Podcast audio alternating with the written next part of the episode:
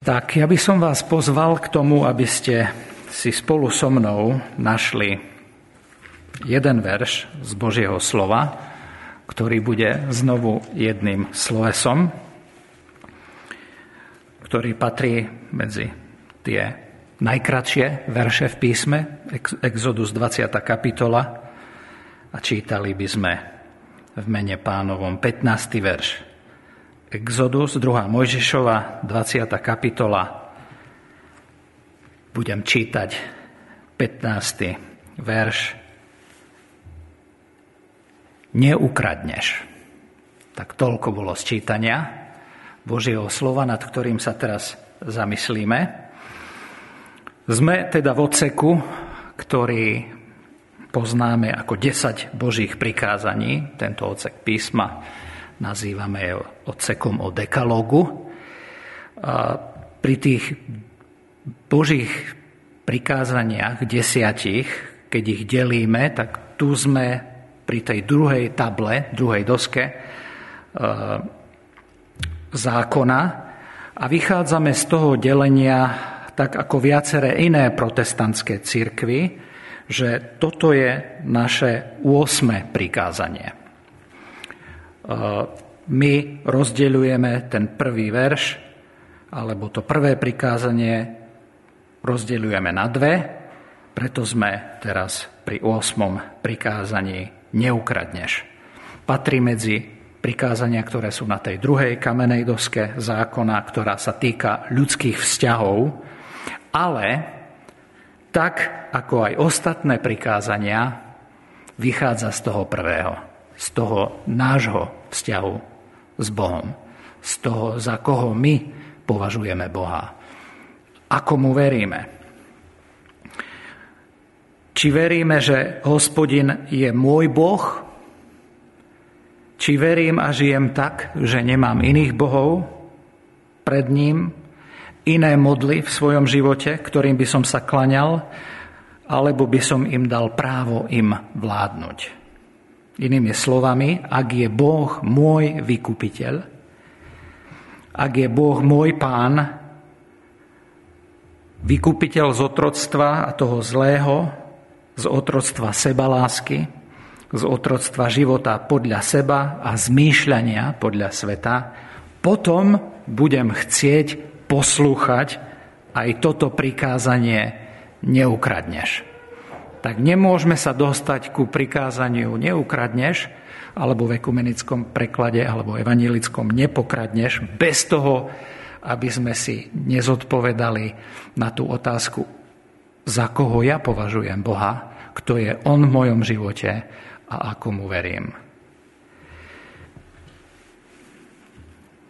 Neukradneš. V angličtine you shall not steal tak v desiatich Božích prikázaniach, hlavne v týchto kratších jednoslovných, je ukrytá aj taká stála túžba človeka po ideálnom stave, kde by všetko fungovalo tak, ako má. Túžba po ideálnych vzťahoch v rodine. Cti svojho otca, svoju mať. Ideálnych vzťahoch medzi ľuďmi, bez ublíženia nezabiješ. Túžba po ideálnom vzťahu lásky medzi dvoma manželmi. Nescudzoložíš. Ideálnej spoloč, spoloč, spokojnosti s tým, čo mám. Hej. Tá túžba, kde si za tým je, ideálna spokojnosť s tým, čo mám, neukradneš. Tak prikázania na prvý pohľad vyzerajú na oko obmedzujúce, že nemáme, nemáme niečo robiť, ale oni nakoniec ukážajú, ukazujú na to, že my po tom ideále, kde by to nebolo a kde to bude dobré, túžime. A je to hlboko v našom srdci. Tá hlboká túžba po dokonalom svete a dokonalých vzťahoch. Nie nadarmo sa tento morálny kódex stal základom rozvinutia západnej civilizácie tak, ako ju poznáme. Alebo mohol by som povedať už teraz tak, ako sme ju poznali. Že je základom 10 Božích prikázaní, základom rozvinutia spoločnosti a ekonomiky západného sveta, ako sme ho poznali. A preto hovorím tak, ako sme ho poznali, pretože dnes zažívame masívny rozklad najzákladnejších princípov, na ktorých stojí moderná rozvinutá spoločnosť. A ja sa veľmi obávam, že tento rozpad nepozliepa humanizmus ani osvietenstvo, ktoré v svojej podstate pohrda Božími zákonmi. Ale to použitie krátkých slovies nezabiješ, nescudzoložíš, neukradneš, nie sú iba výzvami pre prítomný čas, že niečo nerob v tejto chvíli, hej, aby, ti, aby si vyjadril svoju lojalitu k Bohu, poslušnosť Bohu, vieru k Bohu. Nie je to len o tej prítomnosti, kedy to nemáme robiť, ako keby sme mohli povedať, že teraz nezabiješ, teraz neukradneš. Ten pôvodný text používa budúci čas. Nebudeš kradnúť. 10 Božích prikázaní sa neskladá iba zo zákazov, ale je tam aj určitá predpoveď, ktorá sa týka budúcnosti. To znamená, že tieto spomínané morálne normy sa raz bez osvišku naplnia. Raz sa to stane prirodzené pre väčšinu ľudí. Pán Ježiš v Matúšovi 5.18 povie, že sa nestratí zo zákona ani jediné písmeno, jediná bodka, dokiaľ sa všetko nestane. To znamená, že raz sa naplní aj 8. prikázanie, aj 7. prikázanie, aj 6. prikázanie sa naplní. Toto je Božia prognóza táto predpoveď, ktorá je ukrytá v tom čase toho pôvodného slova, sa bez zvyšku v budúcnosti naplní. Ten zákaz nekradnúť, pri ktorom sme dnes, alebo aj iné zákazy, sa nevzťahuje iba na prítomnosť.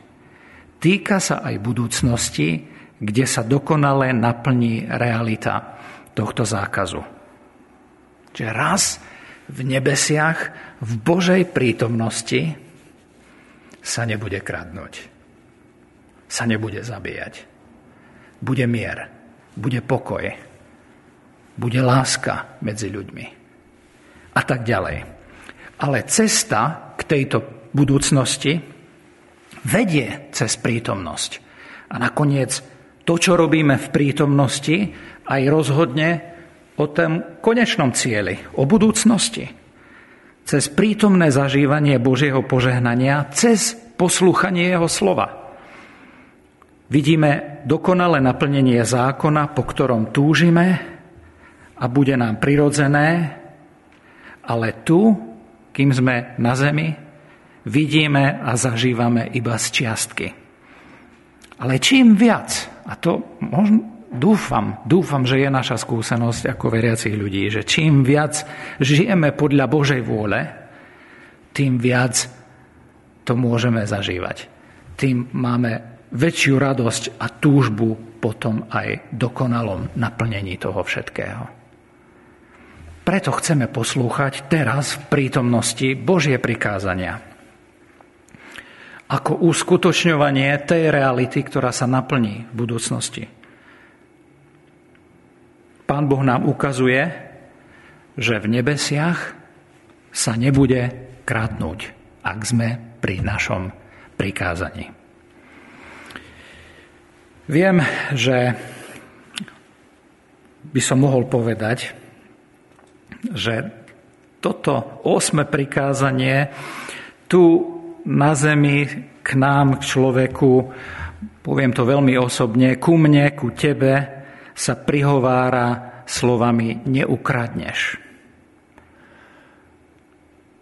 Pán Boh nám musí aj týmto prikázaním povedať, alebo nás vyrušiť, pretože naše prirodzené nastavenie našej prirodzenosti je kradnúť. Viem, že nás to vyruší a možno si hneď popod fúz povieme, a ak nie, tak pomyslíme, ja a kradnúť. Ja a kradnúť.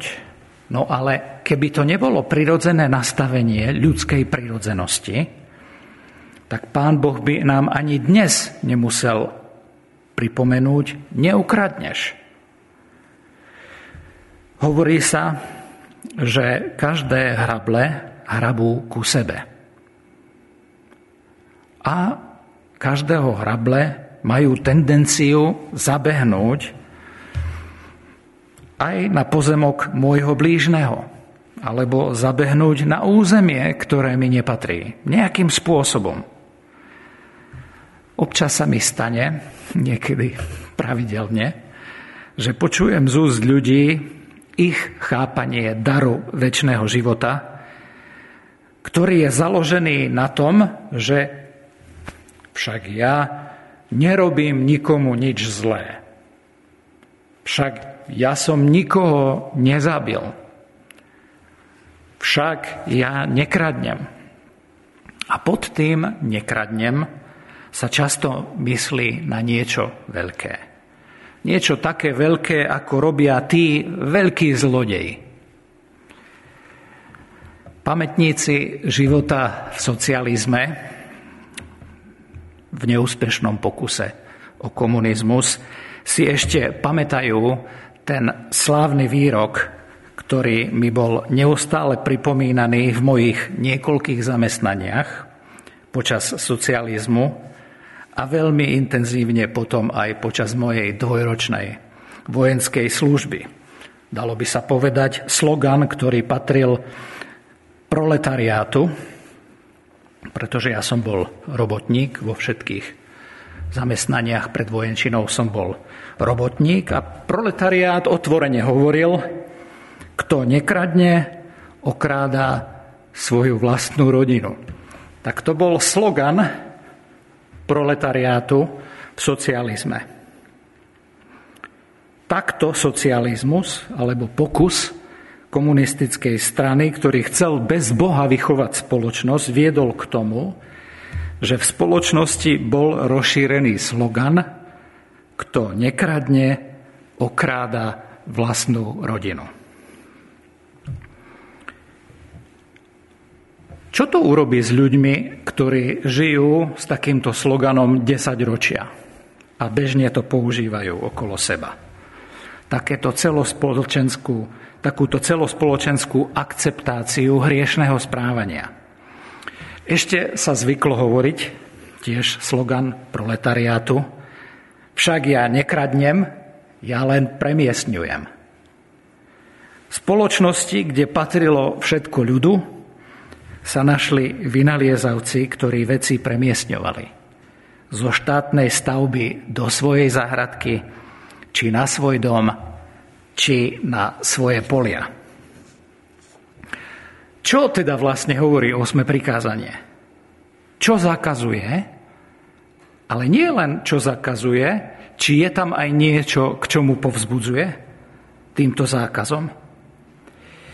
Osme prikázanie nekrad, ne, neukradneš je vlastne potvrdením osobného vlastníctva.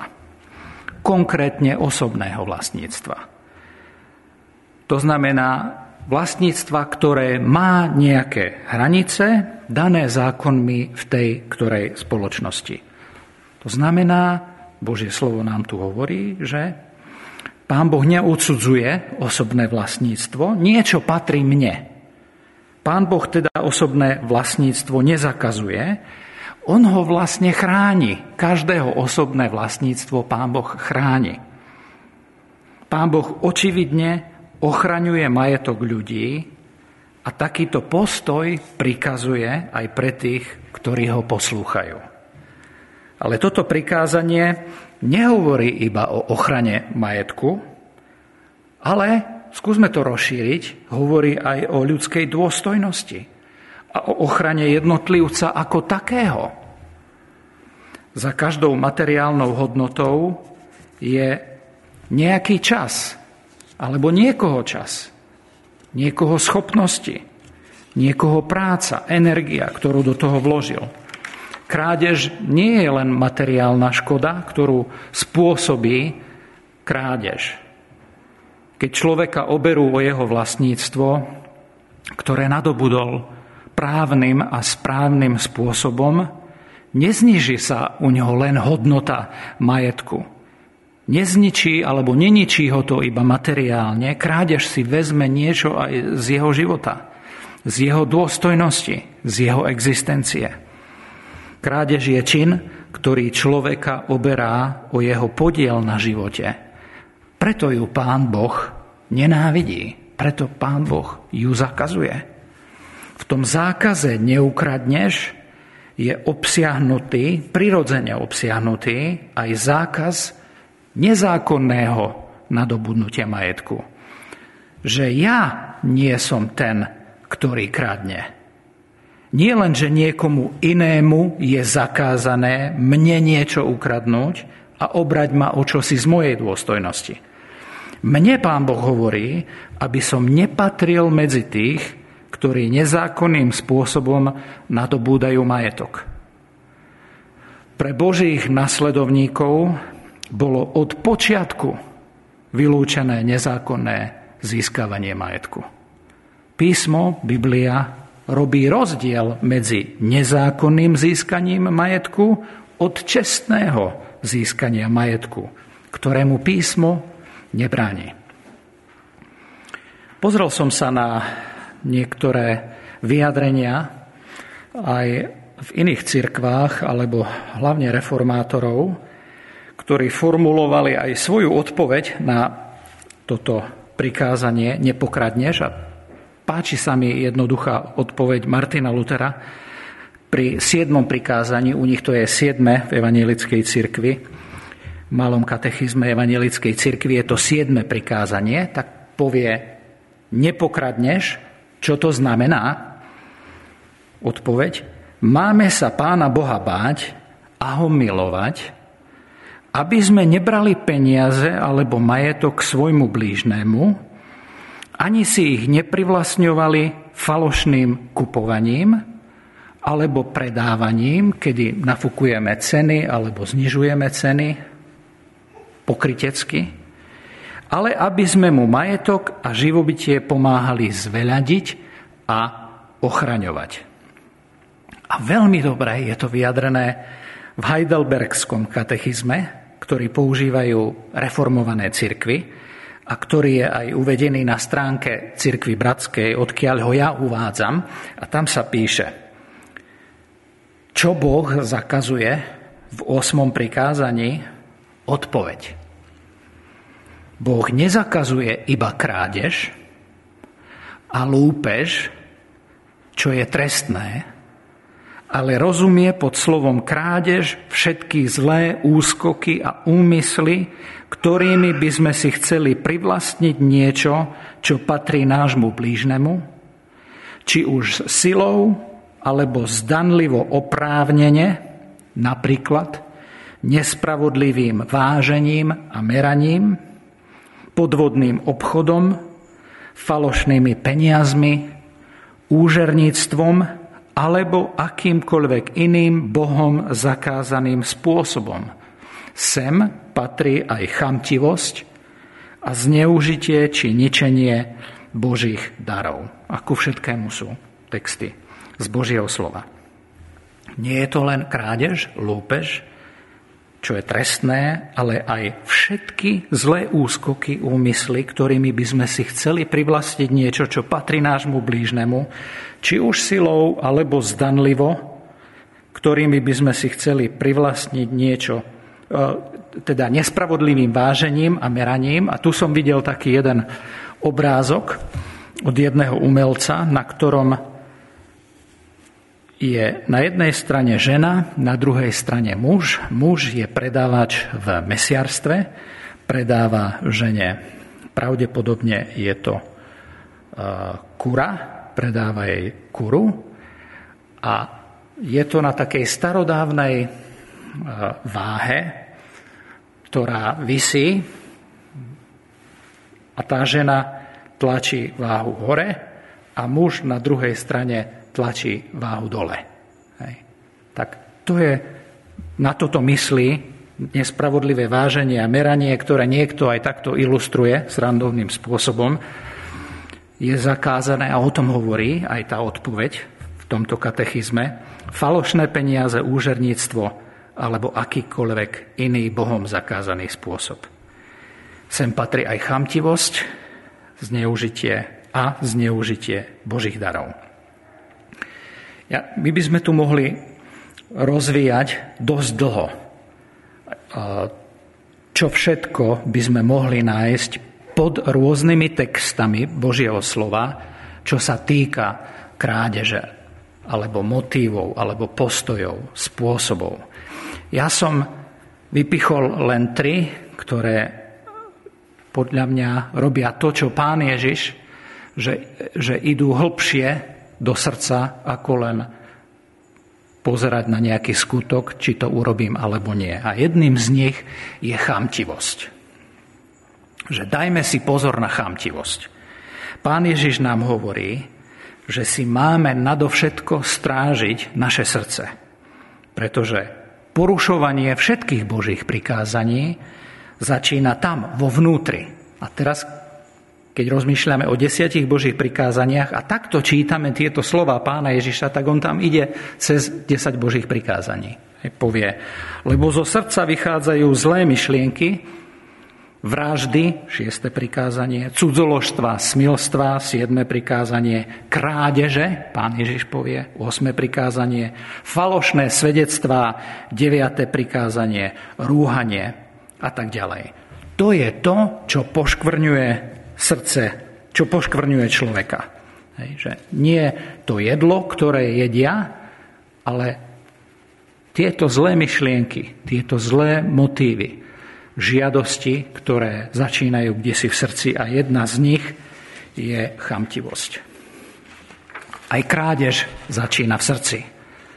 Preto apoštol Pavel varuje veľmi silne pred lakomstvom v 1. Korinským 6, 10. verši. A lakomstvo je používané zameniteľne so slovom chamtivosť. Sú používané ako synonymá. Nie len ako túžba držať niečo pre seba, v čom by sme videli to lakomstvo, ale aj túžba mať, získať viac pre seba, ktorú by sme videli v tej chamtivosti, ktorá, ak ju Pán Ježiš Kristus nevykúpi, Duch Svetí, Duch Svetý neposvetí, prinesie deštrukciu do života a môže sa stať nenásytnou túžbou, ktorá nás ovládne. A ovládne človeka. Ak človeka ovládne chamtivosť alebo lakomstvo, tak kedy má dosť? Kedy bude mať dosť takýto človek? Koľko stačí na uspokojenie? K spokojnosti ľudskej duši. Pavel Apoštol, 1. Korinským 6.10. Či neviete, že nespravodliví nezdedia kráľovstva Božieho? Nemilte sa a menuje medzi všetkými aj zlodejov. Hej, že povie, ani zlodeji a hneď za tým pripája aj lakomci. Pavel Apoštol to povie otvorene, veľmi prísne. Takýto nezdedia Božie kráľovstvo. Krádež, zlodejina, ide ruka v ruke s lakomstvom, chamtivosťou. Pane Ježišu, odpusť naše lakomstvo a osloboď od chamtivosti a lakomstva sa potrebujeme modliť. Druhá vec, dajme si pozor na pochybovanie a neveru v Božie zabezpečenie. Keď sa do nášho srdca vkradne strach, že sa o nás Boh nepostará, sme veľmi náchylní si pomáhať svojimi a nie vždy, aj nie vždy čestnými spôsobmi. Za prilepšením zlodeninou, zlodejinou a nečestným obohatením sa je často strach, že sa Boh dokáže postarať o človeka. V Matúšovi 6, 25 v kázni na vrchu pán Ježiš povie nádherné aj vážne slova. Preto vám hovorím, nebuďte ustarostení o svoj život, že čo budete jesť alebo čo budete piť, ani o svoje telo, čím sa odejete. Či nie je život viac ako pokrm, telo ako odev? Pozrite na nebeské vtáctvo, že nesejú ani nežnú, ani nezhromažďujú do stodôl a váš nebeský Otec ich živí. A či ich vy oveľa neprevyšujete? alebo v Lukášovi 12. kapitole 24. verši pán Ježiš povie Lukáš 12, 24 Povážte vrany, že nesejú ani nežnú, ktoré nemajú komory ani stodoly a Boh ich živí a tu nám povie a okoľko drahší ste vy nad vtákov. My v jednej našej piesni spievame o ptáčky pán se stará. A my sme viac ako vtáky. Dajme si pozor na pochybovanie a neveru v Božie zabezpečenie. A tretia vec, ako napomenutie, neokrádajme Boha. Pán Boh nám dal mnoho darov. Dal nám život, ako najväčší dar. Dal nám rôzne schopnosti. Dal nám zdravé ruky, nohy, hlavu alebo hociaké údy, ktorými sa dá pracovať. Práca nie je prekliatie, zem je pod kliatbou, preto musíme tvrde a v pote pracovať, ale vlastnou lenivosťou okrádame iných o výsledok. Ponajprv seba, svoju rodinu, potom Boha, ktorý nám zveril určité hodnoty. Vlastná lenivosť a záhaľka je, je zlodejom. Mne sa páči maďarské slovo na zaháľača. Zaháľač doslovne v maďarčine je zlodej dňa zlodej dňa, že zaháľaním okrádam seba, svoju rodinu, svojho zamestnávateľa, svojho zamestnanca, svojho Boha. Nedajme sa pomýliť. Svojho Boha. Tým hreším aj proti nemu. Nemrhajme Božími darmi lenivosťou. Ak ste si všimli, Martin Luther končí veľmi pozitívne vysvetlenie, to kratučké vysvetlenie tohto osmého prikázania. Máme sa Pána Boha báť a ho milovať, aby sme nebrali peniaze alebo majetok svojmu blížnemu, ani si ich neprivlastňovali falošným kupovaním alebo predávaním, ale, a teraz príde, pozitívne nastavené toto prikázanie, ale aby sme mu majetok a živobytie pomáhali zveľadiť a ochrániť. Tak nie len, že aby sme mu niečo nezobrali, ale osme prikázanie je vlastne niečo, čo nás volá k tomu, aby sme druhému pomohli zveľadiť to, čo on má a pomohli ochrániť, tak ako Boh ochraňuje náš majetok. Tým, že sa k nemu pridáme, tak ho chceme ochrániť aj u druhých. A veľmi pekne to je vyjadrené v tom heidelbergskom katechizme. Čo teda Boh požaduje v tomto prikázaní? Odpoveď, aby som vždy uprednostňoval svojho blížneho, kde len môžem, a aby som sa s ním delil tak, ako si želám, aby sa iní so mnou delili. Ďalej tiež, aby som verne pracoval tak, aby som mohol pomáhať tým, ktorí to potrebujú. A sú tam uvedené texty z Božieho slova. Tak nakoniec toto, tento zákaz nás volá ku aktívnej ochrane, ku aktívnemu zveľoďovaniu majetku druhého, váženiu si práce, e, vlastníctva iného človeka. Mne sa veľmi páči ten obraz, ktorý pán Ježiš kreslí, keď nám opisuje úmysly toho zlého, diabla, a stavia ich do kontrastu so svojou osobou.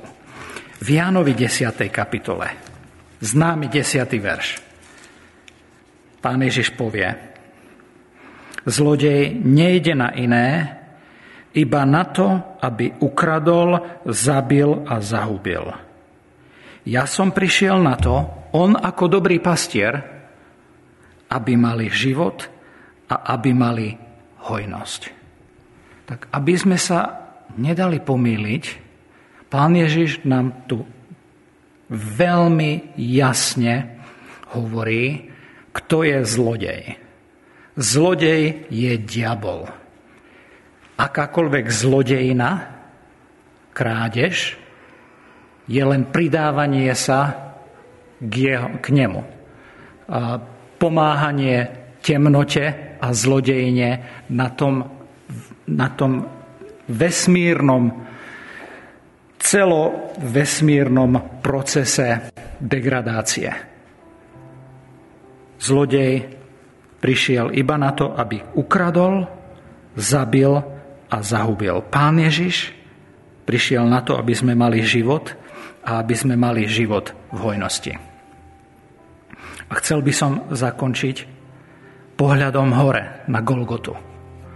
Pretože odtiaľ z vrchov aj z toho Golgotského vrchu, na ktorom on zomieral, nám aj teraz prichádza pomoc. Pomoc pre tých, ktorí zrešili proti tomuto prikázaniu a ktorých možno Pán Boh našiel aj teraz cez kázané slovo a cez pripomienku týchto textov. Nepokradneš, neukradneš. Nech sme sa toho dopustili akýmkoľvek spôsobom. Pán Ježiš je ten, ktorý bol ukrižovaný medzi dvoma lotrami. Že pán Ježiš pri tej svojej ceste na Golgotu, pri tom dokončení Božieho diela spásy bol ochotný sa nechať okradnúť o všetko.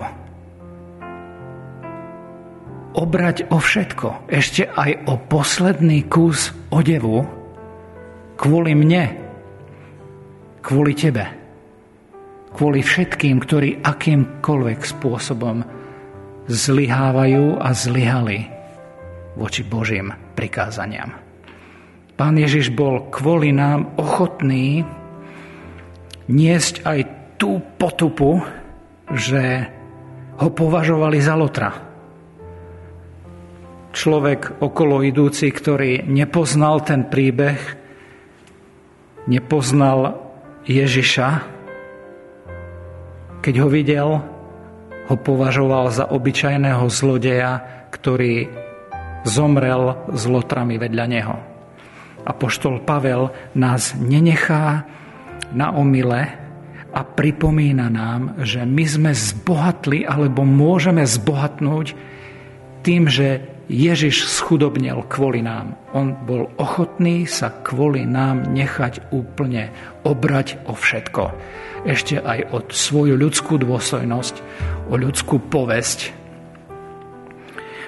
To len preto, že on má moc dať život. Má moc odpustiť. Má moc zmeniť.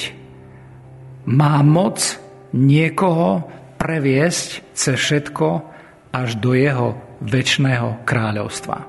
A tú svoju moc povedal, alebo vyslovil, alebo dokázal aj pri tom svojom rozhovore s jedným z tých lotrov v Lukášovi 23. kapitole, keď sa oni sami tam aj medzi sebou napomínali a pán Ježiš nejako uzavrie ten ich rozhovor, keď sa posmievali vojaci, podávali mu ešte ocot Vysmievali sa, hovorili, ak si ty ten kráľ Židov, pomôž si. Nad ním bol nápis napísaný písmom gréckým, latinským, hebrejským. Toto je kráľ Židov. Ha, vysí na kríži. Lotor. To je Lotor. To je zlodej. A jeden z tých povesených zločincov sa mu rúhal a hovoril, či nie si ty ale Kristus? Spomôž sám sebe i nám. A ten druhý odpovedal, karhal ho a riekol, či sa ani ty nebojíš Boha, pretože si v tom istom odsudku. A my pravda, spravodlivo, lebo berieme hodnú odplatu za to, čo sme páchali, ale tento neurobil ničoho zlého. A povedal Ježišovi, to, čo môžeme aj my, každý jeden mu povedať, ak sme zlyhali aj proti tomuto prikázaniu. Rozpomeň sa na mňa, pane. Odpusť. Keď prídeš do svojho kráľovstva. To, že pán má tu moc odpustiť a zmeniť, vidíme aj v tej nasledujúcej odpovedi.